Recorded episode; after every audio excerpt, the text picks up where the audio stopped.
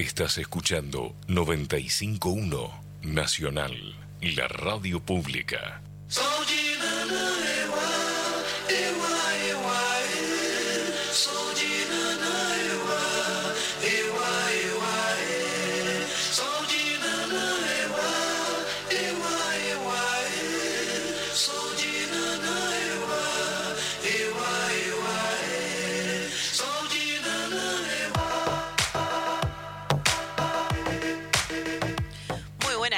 Queridos oyentes, queridos lectores. Bienvenidos una vez más a un encuentro con los libros, un encuentro con los autores, un encuentro con la literatura. Estamos eh, en el estudio de Radio Nacional Bahía Blanca. Mi nombre es Victoria Cos y estoy acá con mi compañera Julita, Julia Zamora. Hola, Juli. Hola Vicky, hola oyentes, lectores. Tenemos un invitado Tenemos más. un invitado que ya es parte, ya es parte de la familia Ñoña. Nosotros ya te sentimos así. Hola, Benjamín Rodríguez, ¿cómo estás? Hola, ¿cómo andan? Muy bien. La verdad que contento de estar acá en la radio, como siempre. Es un placer. Bueno, nos encanta tenerte. Eh, y hoy estamos eh, muy emocionados, estamos muy contentos. Eh, vamos a estar hablando y reseñando a un escritor que no nos cansamos de recomendar. Yo creo que se lo recomendé a todo el mundo. Es uno de los libros, ahora voy a decir cuál, pero que más he, mencionado en- con, gente para que lea. Vamos a estar hablando de Alejandro Zambra. Sí, Ahí. un escritor chileno que está viviendo en México, al cual vamos a entrevistar. El año pasado reseñamos su última novela, Esa. Poeta chileno, Poeta la que chileno. tiene un gatito en la portada. La La- Oscu. creo que la mejor novela de los últimos Sí, tiempos. Yo como decía, la no que me, te llega a todos lados. Exacto, me, me- me- me cansé de, de recomendarla y cada vez que la recuerdo y cada vez que la traigo, eh, se me, nada, me, me conmueve. La verdad es que tengo eh, un, un cariño enorme por esa historia, ¿no? Por la Sí, historia de lindo afecto. Gonzalo, por la historia de... Hermosa, esos personajes. Yo siempre que la, que la recomiendo, eh, siempre digo, si querés leer una novela con una buena trama y sobre todo una novela de buenos personajes, eh, entrarle a Poeta Chileno porque la verdad que Vicente y Gonzalo son dos eh, personajes de la literatura contemporánea que difíciles de olvidar. Sí, sí, yo creo que se, se van a quedar en, en nuestro corazón, así como bien cursi lo voy a decir, Sí. porque... Pero la novela, eso que está bueno, está construida de una manera eh, en la que los personajes son como muy entrañables, la historia es muy entrañable, pero no está encarada desde un lugar eh, cursi, ¿no? Justamente desde un No, lugar, para nada. eh, sino todo lo contrario, la prosa de de Alejandro Zambra es eh, es súper inteligente, es, es muy completa, muy redonda. Muy eh, poética también. muy Se nota mucho eso, sus comienzos como poeta. De hecho, este, el título Poeta chileno Hmm. no se termina de entender bien a quién hace referencia, si algunos de los personajes, al mismo escritor o a los poetas chilenos que se mencionan a lo largo de la novela. Sí, es un casi Claro. a, la poesía chilena, que es enorme, que es muy rica, eh, y eso también se agradece, ¿no? O sea, como lector, poder eh, entrar a ese universo, ese Sí. universo de poesía chilena, eh, si, si todavía no te habías acercado, la verdad es que te despliega un mundo gigante. Sí, en ese sentido, Zambra, que creo que sigue una línea de algunos autores y autoras chilenas que son muy generosos en su obra y que están muy orgullosos de la producción literaria de, de su poesía. Mm. Eh, en la novela sí, no, no, no deja de hacerlo, eso quiero decir. Sí. Está constantemente nombrando autores, autoras y de todas las épocas, no solamente los, los que ha leído él o los clásicos de la, los dos Nobel de la literatura que tiene Chile, que son dos poetas, Sí. eh, sino mucho de poesía contemporánea también. que Hay uno que es eh, inubicable, de hecho, ¿no? Que no- Sí, una gran obsesión la he Gonzalo creado Millán a partir de es Poeta Chileno. Gonzalo sí. Millán, que Ahí lo está, nombra es- muchísimo. sí, no la lo- poesía no de él es nada. hermosa. Es hermosa y es está todo agotado en el país, no se consigue nada. Pero nada, le tenemos que preguntar eso. Sí. Bueno. Meterle presión para que, para que lo rediten. Benja, vos que tenés, sos librero y estás en el, en el mundo de las editoriales, eh, no, no, no, No, hay no, caso. no hay caso, no hay caso. No hay caso. No, es más, la obra de, de Millán la publica, mucha de su obra en realidad la publica la Universidad Diego Portales de Chile y hay cosas que están agotadas eh, y no, no se han vuelto a reeditar. No sé si será un problema de derechos que a veces pasa. Eh, pero es muy difícil. Es más, hace poco tengo un, un cliente que se fue de vacaciones o viajó afuera al exterior a España eh, y le dije, che, si andás por alguna librería, conseguime algo de Millán porque acá no se consigue nada. Nada. Tampoco. En la Feria del Libro fui a la- al stand de Chile Le digo, ¿qué tenés de Millán? Nada. Hablando con libreros de, de- de todo el país, conocidos, amigos, che, ¿tienen algo de Millán? No, no se consigue nada de ese tipo. Bueno, Y- me parece que vamos a tener que contactarnos con la familia, crear una editorial autogestionada Sí. y editarlo, ¿no? Sí, Sí, sí. Hacer Editorial todo posible. editorial Las Ñoñas me encanta. Me encanta. Eh, bueno, pero estamos hablando eh, de, de poeta chileno, que la verdad es que es una de sus obras más grandes, porque tiene mm, más de 400 páginas, si no recuerdo Sí, mal. Es un libro largo, extenso, pero que se lee eh, rapidísimo porque eh, la historia es súper atrapante. Eh, pero que no eh, se condice tanto con el resto de sus libros, ¿no? O sea, Zambra nos tenía acostumbrados a libros mucho más compactos, libros muy condensados, muy cortitos. Bonsai, por ejemplo, es, es chiquitito. Lo es- lees en media hora, capaz. No, bueno, una hora, ponele. Claro, es, eh, serán 80 páginas aproximadamente, depende de la editorial que, que elijas, eh, pero justamente como el nombre de su, de su, de, de su historia, Bonsai, eh, que, que hace referencia ¿no? a, a un árbol Arbolito. en miniatura, Sí. bueno, el libro también es muy chiquito. Eh, después está Facímil, ahí ya Benja empezó a sacar, Sí, sí, porque está también empezó a sacar 18 libros. La vida privada de los árboles, que es el que le sigue a Bonsai. Hago una pequeña llamada en relación a Bonsai. El año pasado, cuando reseñamos Poeta Chileno, Sí. estuvimos hablando con Cristian Jiménez, amigo de, de Alejandro Zambra, que llevó esa película a cine y estuvimos hablando sobre esta relación entre el texto, que es muy pequeño, muy Es cortito. muy pequeño. O sea, uno no se imagina ah, una película con respecto Claro. a esa historia. En realidad la historia sí da, pero está como De muy hecho, sí, compactada, la- tiene una economía de lenguaje muy trabajado, ¿no? Y está como muy bien todo lo que está Claro. en la novela.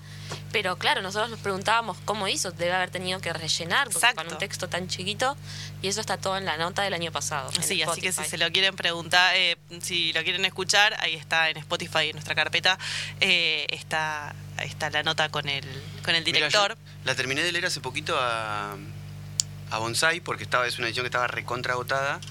Y sabía que había una película, no la vi. Y ahora que, que dicen esto, digo, ¿cómo, ¿cómo habrá hecho para hacer esa película? Porque Claro, la Vos no verdad, escuchaste nuestro programa tampoco. bueno, porque ahí lo Momento de dice. ahí lo dice. Eh, Se picó. De hecho, bueno, hay otra, yo Bonsai, la vi hace como 10 años y después leí la novelita. Sí. Yo tengo la de Anagrama chiquita. Sí, es, es vieja la vieja, peli. sí. Y mm, de- hay otra que es basada en un cuento que aparece en mis documentos, creo, eh, que la dirige el mismo, el mismo director de cine. Esa sí que no la encontré para nada. Vida en familia o algo así se titula. Eh, pero bueno, por esas les vamos a estar preguntando también a, a, a Zambra hoy. Bueno, después tiene, eh, a ver, literatura bastante experimental, eh, Facímil, eh, por ejemplo. Facsímil es una belleza. Es tremendo. Es Es un libro publicado en 2014 eh, y bueno, es como una... Tiene una clasificación complicada, ¿no? Es una rareza ese libro. Creo que-. Claro, porque él toma como de ejemplo un texto, un- como una serie de preguntas académicas de la universidad Mm. y toma Claro esa estructura. A ver, es, como, el- Benja. es como el examen de ingreso para entrar a la universidad en Chile. Vos tenés que hacer eh, esa, esa prueba. Claro, Que en el lenguaje vulgar o popular se lo conoce como facsímil. Claro. Y lo que hace Zambra en ese libro es como burlarse en realidad. Es una crítica con Claro, mucho humor lo- ácido al, al sistema educativo chileno. En el Lo fondo. reescribe, ¿no? Sobre la misma estructura, Hmm. reescribe y, y a- y es súper experimental realmente en texto, muy poético también, muy eh, así como dice Benjam, hay mucha crítica a la educación, que sabemos que, que además hay una particularidad, es algo terrible, la educación allá eh, universitaria es privada, Sí. la mayoría se Es endeuda una lucha para, enorme para sí, poder que, tienen, terminarlo. que tienen los chilenos para eh, lograr la educación eh, universitaria gratuita.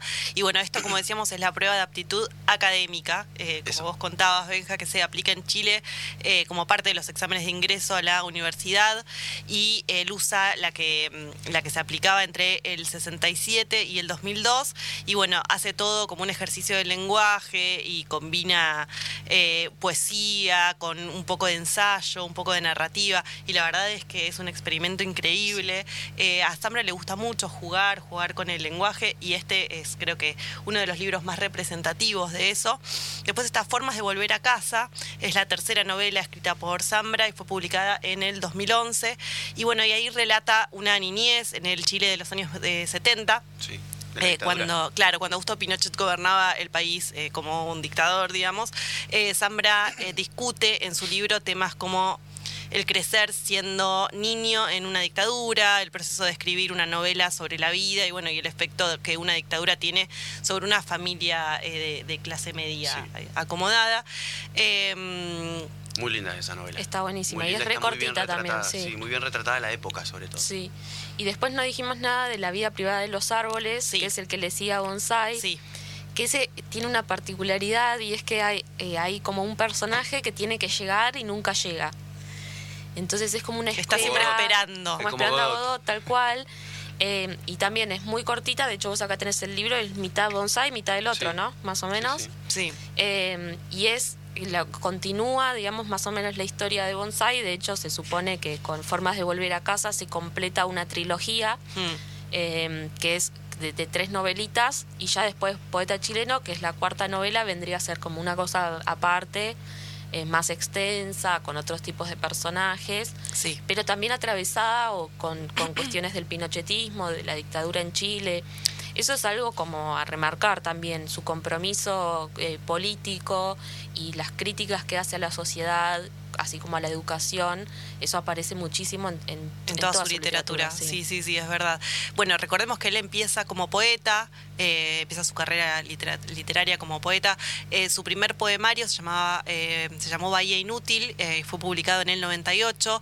Eh, su segundo poemario se llamaba Mudanza, eh, ese salió en el 2003. Y bueno, y ahí encontramos como poemas narrativos donde están presentes como historias eh, veladas que están interrelacionadas. eh, y después como que empieza esa transición del autor hacia la narrativa, ¿no? Eh, en 2006, eh, Ana- Anagrama edita su primera novela, esta que estábamos contando recién, Bonsai. Bueno, al año siguiente aparece La vida secreta de... La vida privada. No sé por qué en mi cabeza es la vida secreta de los árboles, la vida privada de los árboles. Eh, y bueno, y cuatro años más tarde, eh, Formas de Volver a Casa, como decía Juli recién, que medio que le da cierre a esta, esta trilogía. Y después ya salta a eh, poeta chileno, eh, que bueno, la verdad es que la rompió toda. eh, Sí, y en el medio hay creo que tres libritos más, Sí. Mm. mis documentos. Mis no documentos. leer y, hay Eh, tema libre. y tema libre, ahí va muy bien. Sí. que son tres eh, libritos donde él hace más que nada ensayo, eh, algunos son incluso eh, ejercicios de escritura creativa en el medio. sí, reflexiones. texto. Sí, Eh, habla, ahí habla mucho, está bueno, está más orientado también a, a- a personas que también han estudiado letras, Mm. porque hace mucha mención de las cosas que se ven durante la carrera. De hecho, él, una de, de- de- de sus de, su- de las personas que lo, lo influenció y le gustó mucho es Rapound, eso se ve muchísimo en la carrera de letras.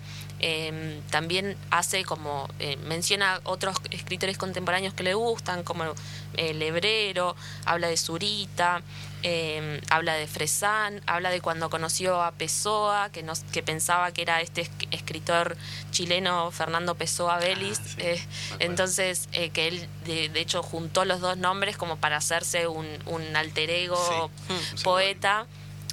Así que hay de todo ahí, es súper rico, hay muchas cosas que dice él de... de- Sí, cuenta mucho su experiencia en la vida universitaria como estudiante y como docente también. Claro. Fue docente muchos años, como su rol como crítico literario, su rol como traductor.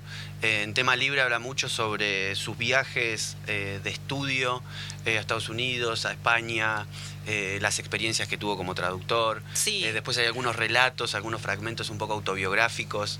Hoy estaba escuchando entrevistas y hacía una reflexión sobre todo con, con ese tema, con el lenguaje con vivir afuera y de cómo, eh, por ejemplo, bueno, estuvo un año en, en- hablando, eh, viviendo en un lugar donde- de, de habla inglesa y que ahí como que eh, te- tenía como bien disociados los lenguajes y no sentía que su, eh, su, su lengua na- natal, digamos, eh, estaba como tan invadida, pero viviendo en México sí, como que Ah. se, se le había como una especie de, de- de invasión pequeña que Sí. la notaba todos los días eh, y que siempre Creo le, que- le llamaba la atención. que cuenta también que él estuvo varias veces en Argentina y que se le pegaba el acento argentino. Entonces como que en México le pasaba un poco también lo mismo y además con su hijo juegan a, a- a imitar acentos de otros lugares Y dice que el hijo le encanta el acento argentino. ¿Cómo es el acento argentino? Y pasa que nosotras, porque somos argentinas, Claro. pero ¿cómo es el acento Pero no chileno? tenemos- Yo no quiero eh, burlar, pero me sale muy bien.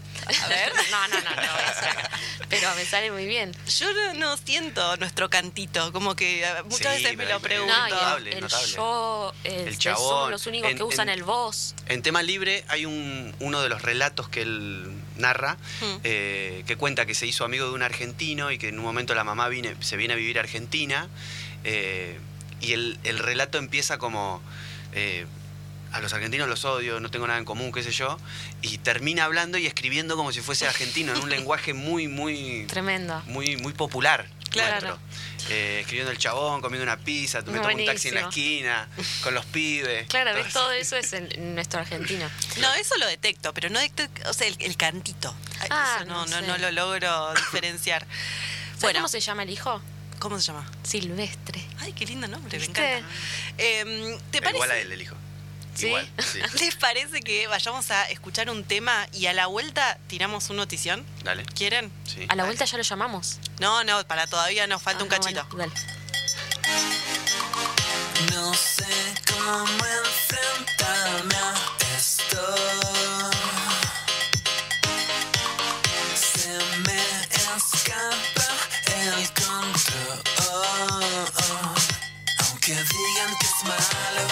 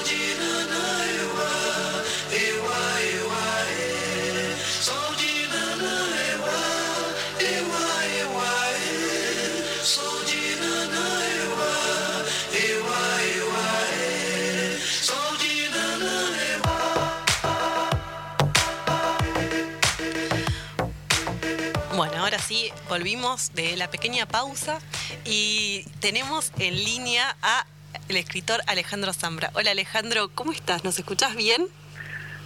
Muy bien, Muy bien. muy bien. Aunque, aunque estoy un poco difónico, seguro que yo no me escucho muy bien, pero Nosotros te escuchamos muy bien, sabemos que estás que estás engripado, así que eh, te agradecemos doblemente tu participación en este espacio eh, con antibióticos. La estás pasando mal. ah, mucha gente lo está pasando mal, así que me sumo. El frío de Bahía llegó a México, parece. Acá estamos también con Benjamín, eh, un librero de Bahía Blanca que el año pasado encaró un club de lectura en el que leyeron poeta chileno. No sé si vos sabés, pero realmente en Argentina en general y en Bahía en particular tenés muchísimos, muchísimos lectores. Sobre todo tu última novela, eh, la verdad es la que más recomendamos, la que más gusta eh, y, a raíz de eso también muchos empezaron a leer todo lo anterior tuyo. Eh, nosotros el año pasado la reseñamos acá en el programa y hablamos con Cristian Jiménez a razón de, de- de la adaptación fílmica que hizo de Bonsai y nos estuvo hablando un poquito de eso y yo te estaba leyendo en no leer que vos hablás eh, de un día que, que viste la adaptación fílmica de Madame Bovary y que no te gustó y dijiste el cine miente y la literatura no. ¿Seguís pensando eso después de, de las adaptaciones tuyas a cine? Eh, ¿Cómo no te, no te entendí la última frase? que si seguís pensando lo mismo incluso después de, de- de haber visto las adaptaciones de tus novelas a cine. No, o sea, me gusta mucho, porque siempre me pongo en el lugar del espectador cuando, cuando veo cine, lo disfruto mucho, me interesa mucho.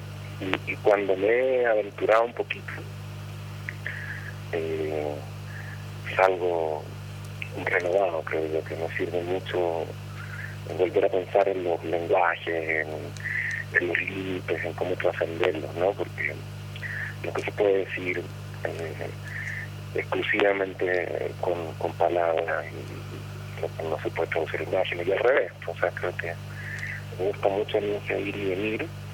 Y lo de la adaptación de Cristian, claro, a mí lo que más me gustaba justo es que él hizo lo que quiso. O sea, agarró la novela, la dio vuelta, eh, cambió los espacios. Eso me parece muy placentero. Después no sé si les contó Cristian que tuvimos la oportunidad de trabajar ya más directamente juntos. Claro, nos dijo que eran muy amigos, Con- con- sí, como que en juntadas de amigos surgió. Con Alicia Cherson, claro, en, en una película que se llama Vida Familia, que es así, yo la escribí, y ahí me, me enseñaron un montón Cristian y Alicia, así, me gusta mucho, la verdad. Muy divertido. Bien. Eh, sabemos que, eh, hablando, ahora que estamos en el universo audiovisual, que eh, te gusta Seinfeld, ¿puede ser? Y claro, sí, por supuesto. Bueno, pregunta que no tiene nada que ver con la literatura, pero te la voy a hacer igual. ¿Cuál es tu personaje preferido? Sabes que, eh, bueno, Elaine y, y Kramer, ¿no? Bueno, no sé, tampoco me gusta mucho. como que Es primero me difícil. gusta, eh, eh, es Jerry, pero es injusto eso, porque... Claro, es el protagonista. Pero me gusta mucho el efecto, sobre todo en las primeras temporadas, que era más habitual eh, que, la rutina, eh, ver, ver, ver- la interpretación y, la inspiración de esa rutina. O sea, cómo, cómo trasladaba eh, su vida al escenario eh, de formas diagonales, no, no directas. ¿no? Eso me gustaba mucho. O sea, quizás las últimas temporadas son mejores que las primeras, pero pero de las primeras me gusta mucho ese desplazamiento, o sea, como, como eh, bambalina, ¿no? Y me gusta mucho la comedia en general. Siempre me ha gustado, me, me divierte mucho. Volviendo un poco a, ahora sí, a, a tus, a tus libros y, y a tu trayectoria como No, escritor. hablemos de Hablemos. Eh, Sabes que te- hoy estaba mirando entrevistas tuyas eh, y te, te escuché en una contar que eh, tu abuela tuvo una influencia enorme en tu, en tu infancia, eh, que es un personaje muy importante en tu vida y que, y que bueno, que, también eh, tenía como una insistencia muy marcada desde chiquito en que llevaras un diario de vida eh, y que si bien ella no estaba del todo vinculada con la literatura, logró de alguna forma instalarla, digamos, en, en tu vida. Y con respecto a esto, ¿a qué edad, digamos, empezaste a escribir y en qué momento te nombraste escritor? Ah, bueno, nombrarme, no sé si, si lo hice en algún momento eh, con- propiamente, ¿no? Eh, Sí. eh, pero siempre escribí, o sea, desde muy chico, Sí, eh, porque tuve esa suerte, ¿no? De que me fuera inculcada la idea de que la escritura era un juego. Creo que eso fue una suerte enorme porque de, de, de ese personaje de mi, que mi abuelita eh, viene eh, cualquier cosa que, que, que, que sucedió se lo debo a ella, porque no era un mundo muy propicio para la literatura, ¿no? No había biblioteca en casa, y o sea, no había un contexto eh, como de, de cultura tradicional, así vertical, Mm. pero sí estaba esta señora encantadora, divertida, loquísima, que se largaba a cantar por cualquier cosa, ¿no? En cualquier momento se largaba a cantar o, contaba chistes y de pronto se ponía muy triste, se ponía a llorar, eh, porque se acordaba de, su infancia, que, fue completamente marcada por, un terremoto en, el sur de Chile. Entonces era un personaje muy... y tenía esta obsesión, pero ella no era lectora, nunca la vi Claro. Con un libro en las manos, ¿no?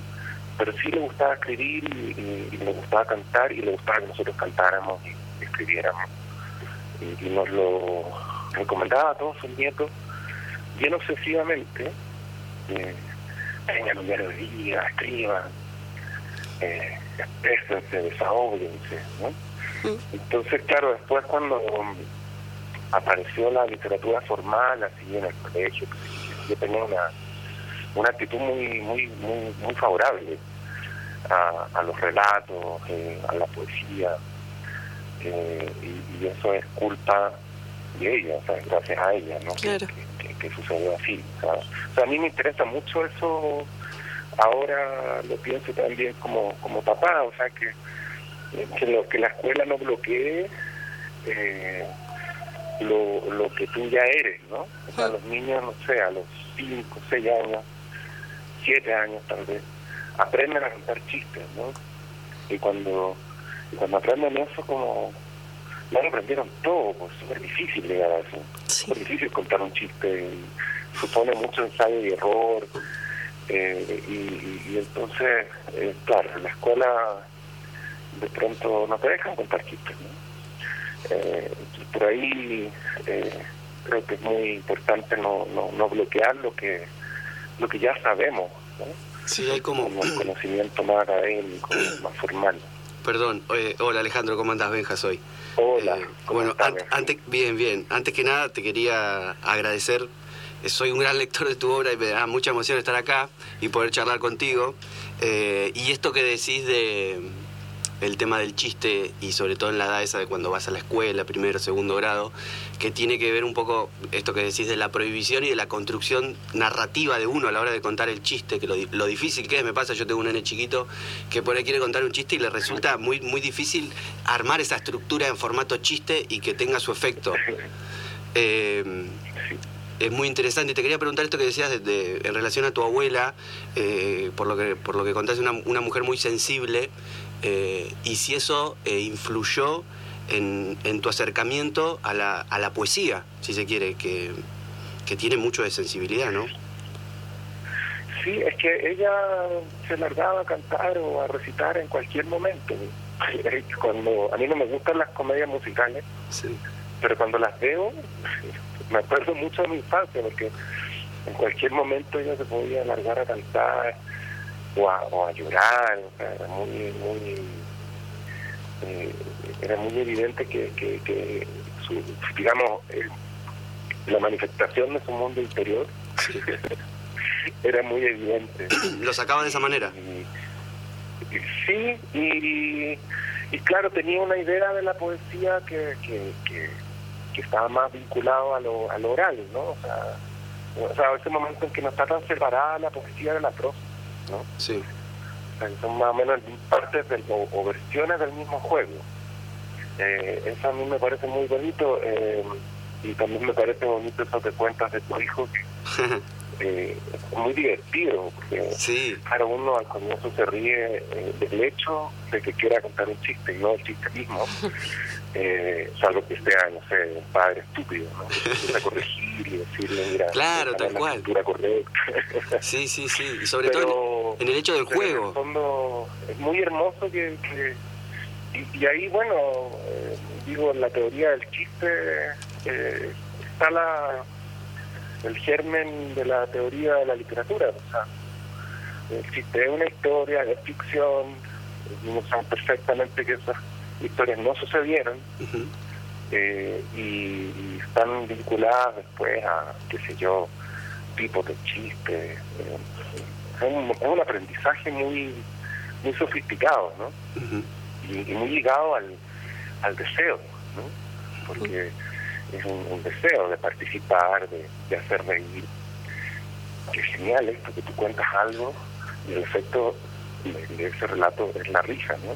Sí, tal Y cual. después la literatura, claro, puede que, eh, eh, que proponga otras cosas, eh, generar otras emociones, generar otros, otras reacciones más ambiguas, más difíciles, eh, más difíciles de, de describir, pero eh, yo siento que ahí debería aprovecharse eh, el- ese espacio, ¿no?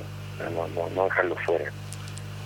Alejandro, cambiando un poco de tema, más orientado a, a tu, digamos, tu figura como, como estudiante y posteriormente como docente, te quería hacer una pregunta. Vos en, en tu libro No Leer eh, haces mención, hay un capitulito que es elogio de la fotocopia, que me causó mucha gracia, porque bueno, nosotros como estudiantes, eh, acá en letras y eso también nos, nos pasaba que necesitábamos fotocopiar todo, pues no podíamos comprar todos los libros. Y vos ahí en relación a eso decís, eh, es difícil estar en contra de ese milagro refiriéndote a la literatura digital. Y quería preguntarte si, si eras consumidor de, de- digamos, libros en formato digital, ¿qué opinas al respecto? O si tenés el fetiche del, del libro como objeto o nada más. Sí, eh, bueno, de todas las maneras, trato de, de, respetar el, eh, las posibilidades, ¿no? O sea, si, si está el libro, prefiero leer el libro y, y, y pagar.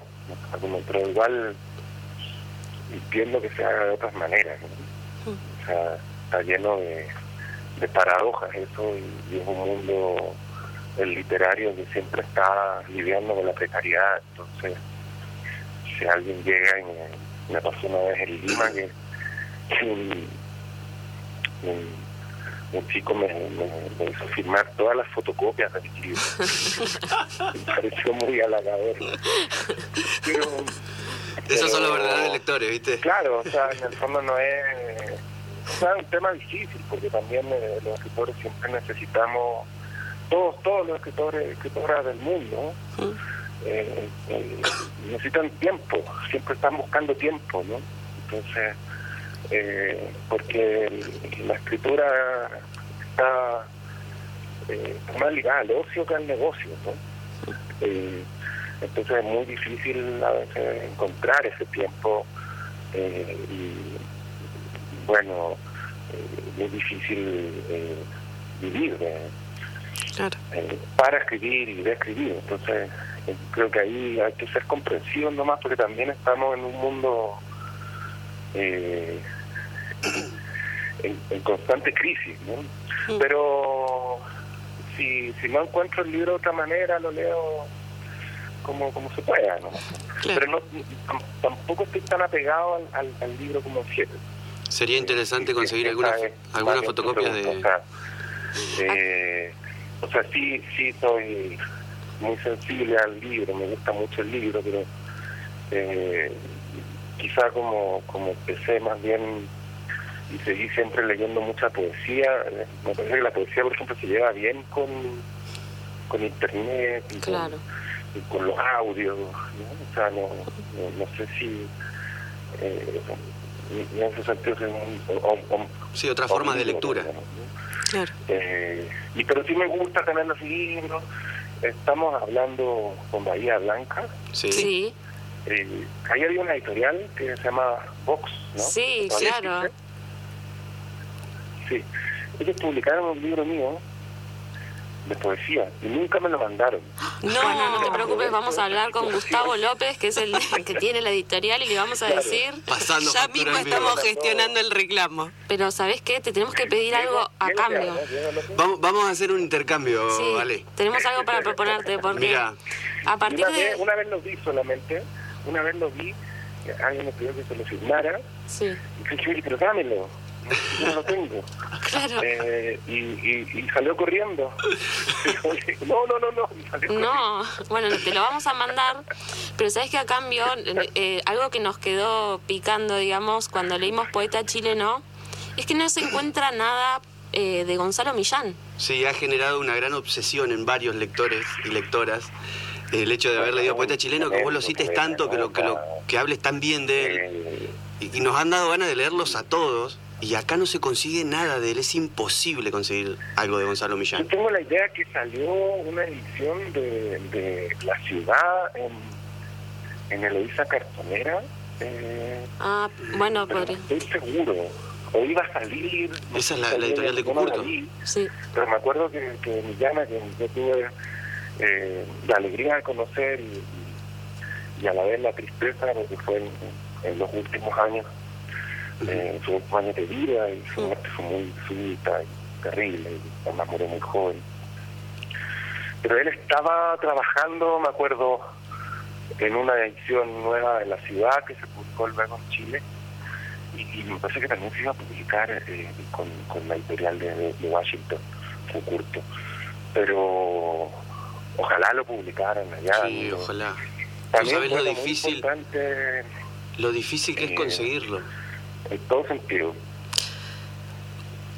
Alejandro, te quería hacer una pregunta. Eh, si tuvieras que recomendarle a alguien que, eh, que no te conoce eh, alguno de tus libros y quisieras elegir el que más el que más te represente, digamos, aquel que sentís que es, es más fiel a, a tu a tu figura de escritor que vos que vos querés ser, digamos, ¿cuál cuál sería? ¿Cuál de, de todos tus libros le recomendarías?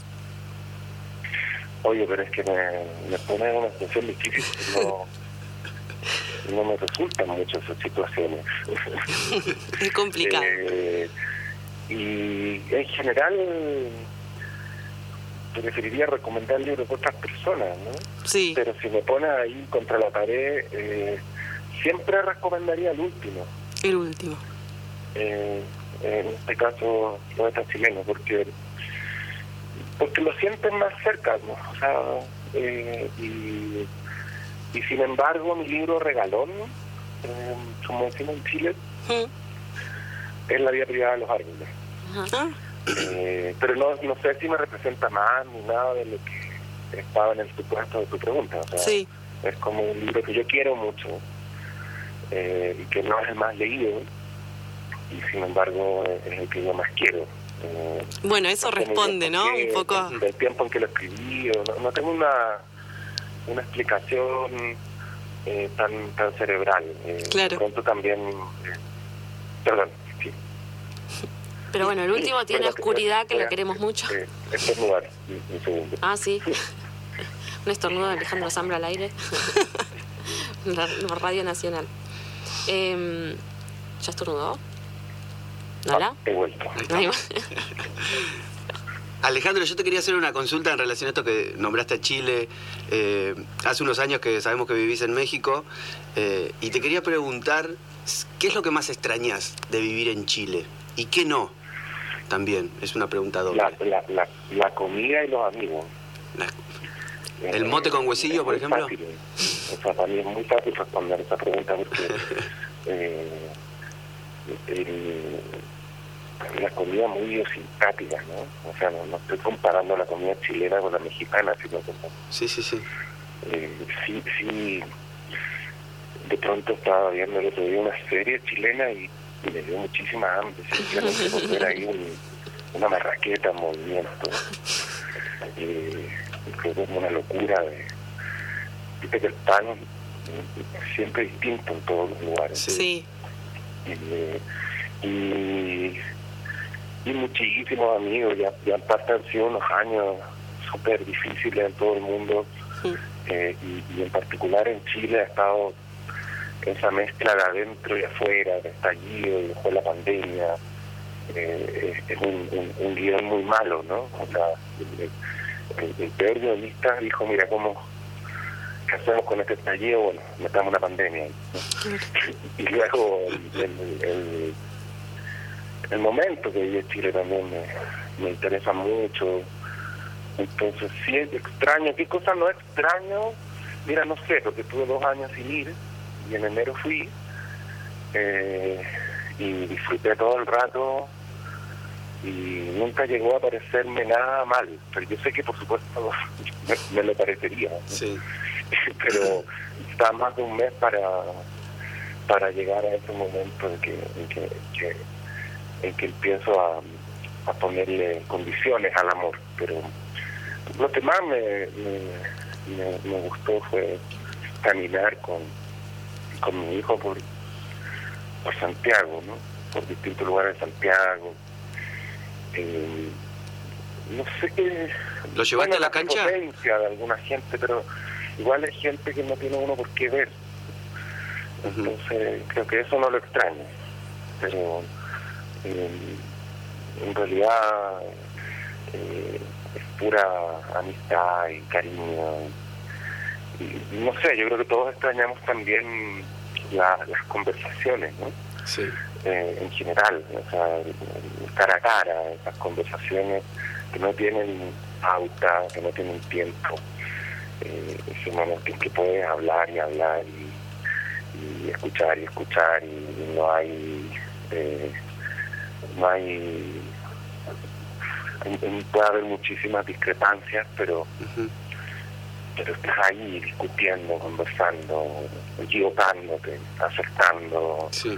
qué sé yo. eh, Sí, pasando el tiempo con las personas que uno quiere. el mundo, ¿no? O sea, Claro. creo que eso, esa conversación eh, eh, la sentimos todos como una ausencia y la estamos medio recuperando ahí medio asustados ahora, eh, pero he hecho mucho menos eso. Bueno, Alejandro, para, para ir cerrando ya, liberándote, te prometí que iban a ser unos minutos nada más, porque sabemos que estás con la voz comprometida lo- y con un estado- todo. Lo estás dando todo, sí. Eh, Es que a mí me gusta hablar igual. eh, para, para una última pregunta que le hacemos a todos los escritores que pasan por, por este lugar, eh, y es, eh, ¿qué libro tenés en tu mesita de noche? ¿Qué, ¿Qué autores estás leyendo ahora? Estoy eh, leyendo un montón de cosas a la vez, así, pero a ver, eh, hace mucho rato que estoy leyendo a un psicólogo infantil que, que se llama Donald Winnicott. Ah, Eh, me, me gusta muchísimo, me interesa muchísimo en, en- en- en varias dimensiones. Eh, estoy leyendo, eh, curiosamente, Alejo Carpentier, Mira. en El siglo de las luces. Esa es la novela que estoy leyendo. La, la estoy leyendo para escribir algo, pero eh, todavía no llego al momento en que tengo que, que pensar que escribir. O sea, es una lectura bien gozosa eh, y, y- e inesperada. Hace tiempo que no leía a, a Carpentier. Y también, a ver, me voy a acercar acá a la que a la mesita esta. Eh, una, unas traducciones de este poeta eh, Carl Sandburg, Sandburg, eh, que, que hicieron en, en Chile, en, un poeta que se llama Juan Manuel Silva Barandita, eh, en un libro que publicó en la Universidad Austral de Chile. Una traducción bien buena, me parece. Eh, y eh, también mm, un libro que recoge las centésimas de Violeta Parra, Ah, eh, que son estos estas décimas numeradas, ¿no? Hay una canción muy famosa que se llama 21 son los dolores, Eh, pero bueno, esta canción sigue de largo, ¿no? Entonces ya de 21 pasa a 60 y tanto, o 70 y tanto. Esas son las, las centésimas. Eh, y también eh, estoy releyendo eh, Come Tierra de Ah. Dolores Reyes. Sí, la reseñamos el, año pasado. Eh, Está muy bueno el libro. mucho, me gustó mucho la, la novela, muchísimo. Eh, pero estoy releyendo porque tengo que... Ella viene, parece que en agosto, Ah, mira. entonces la voy a presentar, cosa que por supuesto me honra. Es una escritora que queremos mucho también. la releyendo y me gusta aún más que la primera vez que la, que Sí, la leí. es Eh, excelente. Eso es más o menos, ¿no? No sé Bueno, variadito, variadito. Hay un poco de todo. Sí, pero siempre tengo eso de leer varios libros. Bueno, y por supuesto, puros libros para niños. Tengo un niño de cuatro años. Eh, mucho Alfred Lowell, eh, eh, mucho, mucho, me gusta mucho Isol, sí, para hablar de argentino. Sí. Eh, son los libros que realmente leemos, porque son tres por noche, ¿no? ¿Te ves, ¿Te ves escribiendo para literatura infantil en algún momento? ¿Es algo que harías? Sí, bueno, el libro que voy a publicar ahora no es literatura infantil, pero se llama literatura infantil. Ah, ahora, qué justo. también título. Muy Pero bien. es sobre es sobre paternidad, crianza y, y- y- y recoge algunos textos que ya publiqué por ahí, eh, pero también tiene hartos nuevos. eh, y, y sí escribí un librito también. eh, sí, me encanta. Además, bueno, es, ha copado el, el espacio la, la literatura infantil. O sea, en pandemia que te preguntaban siempre, bueno, ¿qué estás leyendo? Sí.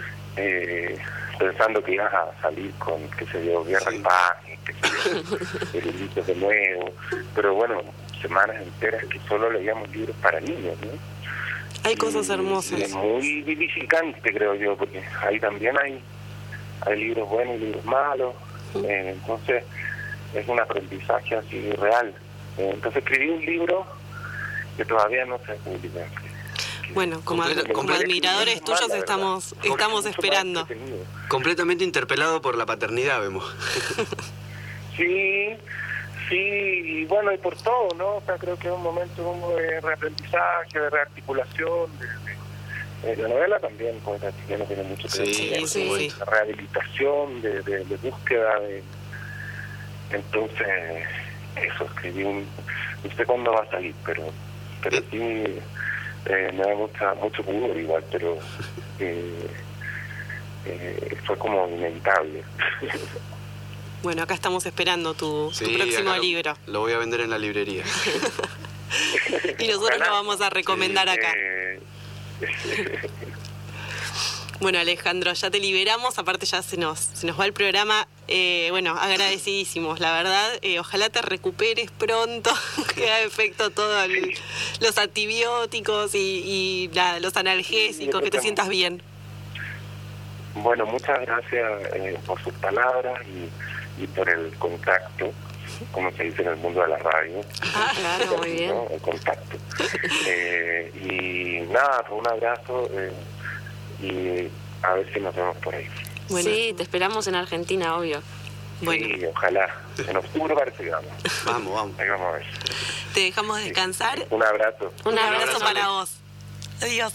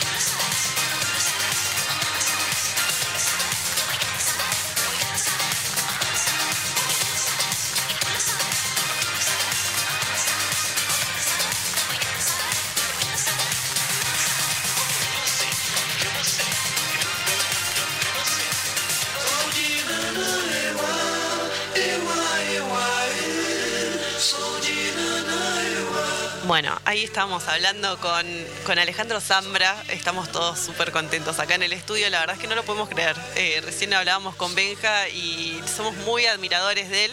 Y tener la oportunidad de charlar eh, un, un rato, aparte hablamos como media hora, eh, fue hermoso.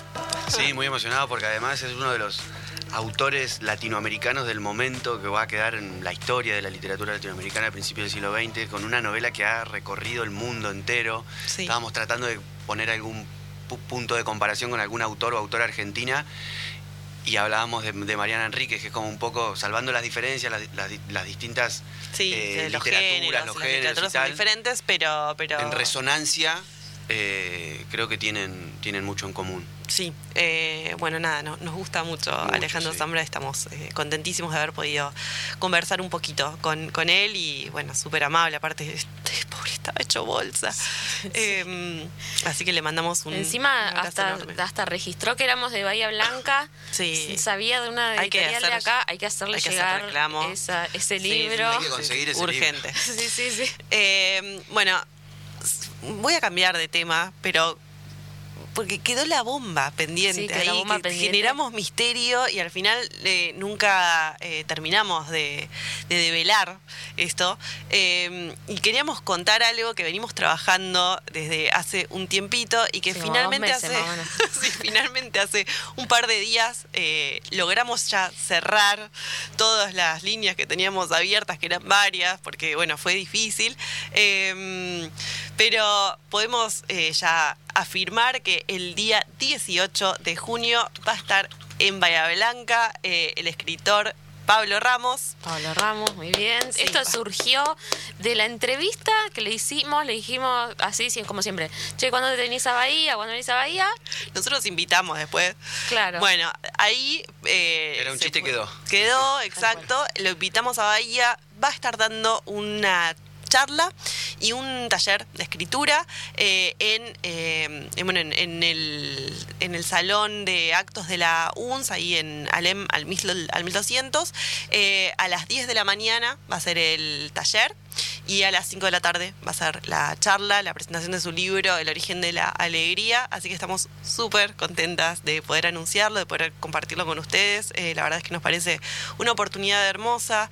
Eh, si les gusta escribir, si les gusta la literatura de Pablo Ramos, que estoy segura de que sí, porque eh, creo que todos somos muy fans de, de sus libros. Aparte Eh, que es un personaje y, y que ya sabemos que seguramente la clase abierta, digo, sé que hay gente, conocidos que van a ir más allá de si tienen intenciones o no de escribir algo después, Sí. sino solamente para estar ahí, a hablar con él, es súper accesible. Y bueno, después la, también la presentación de la última novela, El, el origen de la alegría, va a estar buenísimo, esta salió el año pasado. Eh, así que estamos muy entusiasmados con que venga Pablo Ramos y si, si, si, si sale todo bien, va a ser el primer encuentro de varios, ¿no? Esa, Sí. es, esa es nuestra idea al Sí, menos. sí, sí, la idea es, eh, eh, bueno, Benja también comparte eh, la, la iniciativa, es eh, traer escritores que vengan acá a Bahía Blanca, poder acercarnos a, a- a ellos, eh, charlar, eh, no sé. eh, Sí, acercar el autor o la autora a los lectores, sobre todo. Sí. Eh, ver la posibilidad de que se hagan talleres, que se hagan eh, charlas abiertas, conversar sobre literatura, sobre el arte de escribir, sobre el arte de leer. sí. Eh, nada, Pablo Ramos, a mí me encanta, soy súper admirador de su obra. Eh, si nadie lo leyó, que están del otro lado, suelten todo lo que están leyendo y vayan a leer algo porque cual. es espectacular. Y no se lo pierdan de ir a verlo, a escucharlo, sobre todo si les gusta leer o si les gusta eh, la música también, o si quieren hablar con, escuchar a alguien interesante hablar sobre arte y sobre Sí. cultura. Sí, la verdad es que todo es interesante en relación a, a Pablo Ramos. Eh, bueno, recomendemos algunos de sus libros. Está en cinco minutos Levántate María, El La origen- ley de la ferocidad, el último, bueno, el, el origen de la alegría, el origen de la el origen de la tristeza, para empezar, si nunca lo leyeron, que es un libro cortito, es hermoso. A mí el que más me gustó de todo es el, eh, La ley de la ferocidad. Sí, a mí también. Eh, pero el origen de la alegría te mata de la risa. Además, cuando habla de su infancia en Sarandí, con sus amigos y todas las Claro, que- porque es muy personaje, también eso, tienen que, tienen que verlo y escucharlo, también es, es muy, es muy gracioso eh, y, y él realmente arranca de hablar solo. Sí, y- es muy histriónico. Sí, Tiene Sí. muchas historias y muchas anécdotas para contar.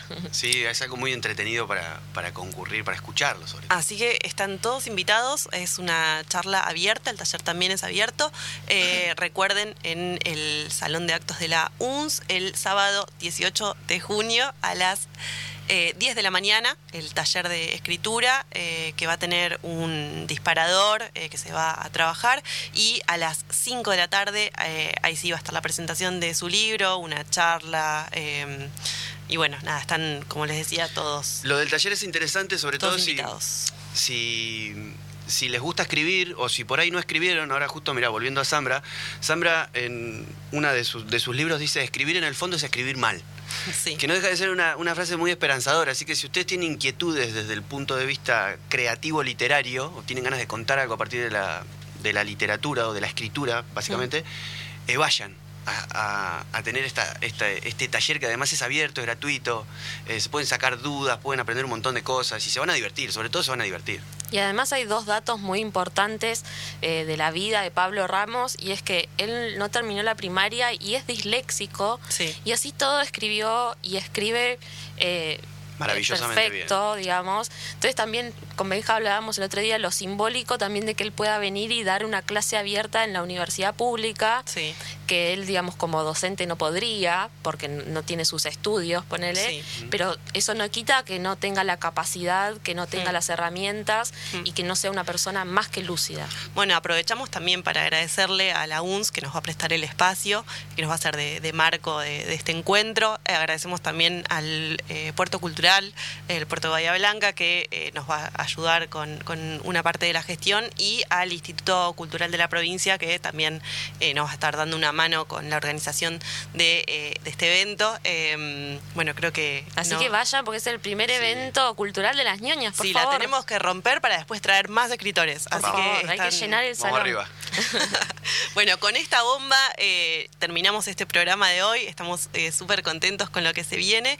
Y, y bueno, nos encontramos el jueves que viene para eh, reseñar una nueva novela, para encontrarnos con un nuevo autor y para encontrarnos con ustedes.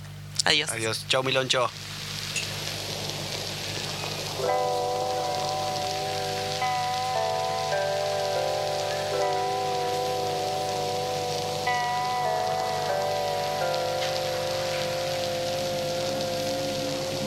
Toma la estación, ahora que te Nacional Noticias.